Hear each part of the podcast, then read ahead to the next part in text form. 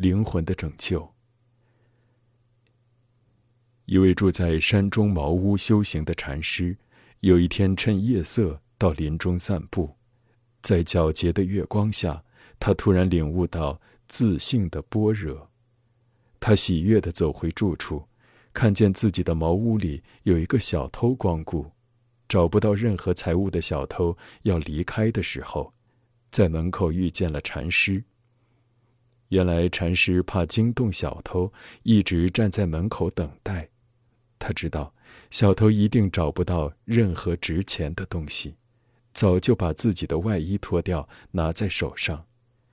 小偷遇见禅师，正感到惊愕的时候，禅师说：“你走老远的山路来探望我，总不能让你空手而回呀。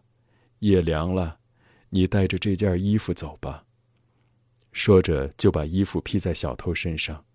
小偷不知所措。低着头溜走了。禅师看着小偷的背影穿过明亮的月光，消失在山林之中，不禁感慨地说：“可怜的人呐，但愿我能送一轮明月给他。”禅师目送小偷走了以后，回到茅屋，赤身打坐。他看着窗外的明月，进入空境。第二天。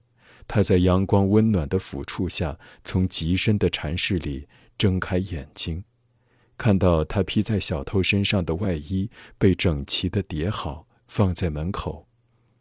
禅师非常高兴，喃喃地说：“啊，我终于送了他一轮明月。人人都会犯错，知错能改，善莫大焉，给别人一次机会。”有时能避免事态恶性发展，甚至可以挽救一个人的灵魂。这只需要我们的宽容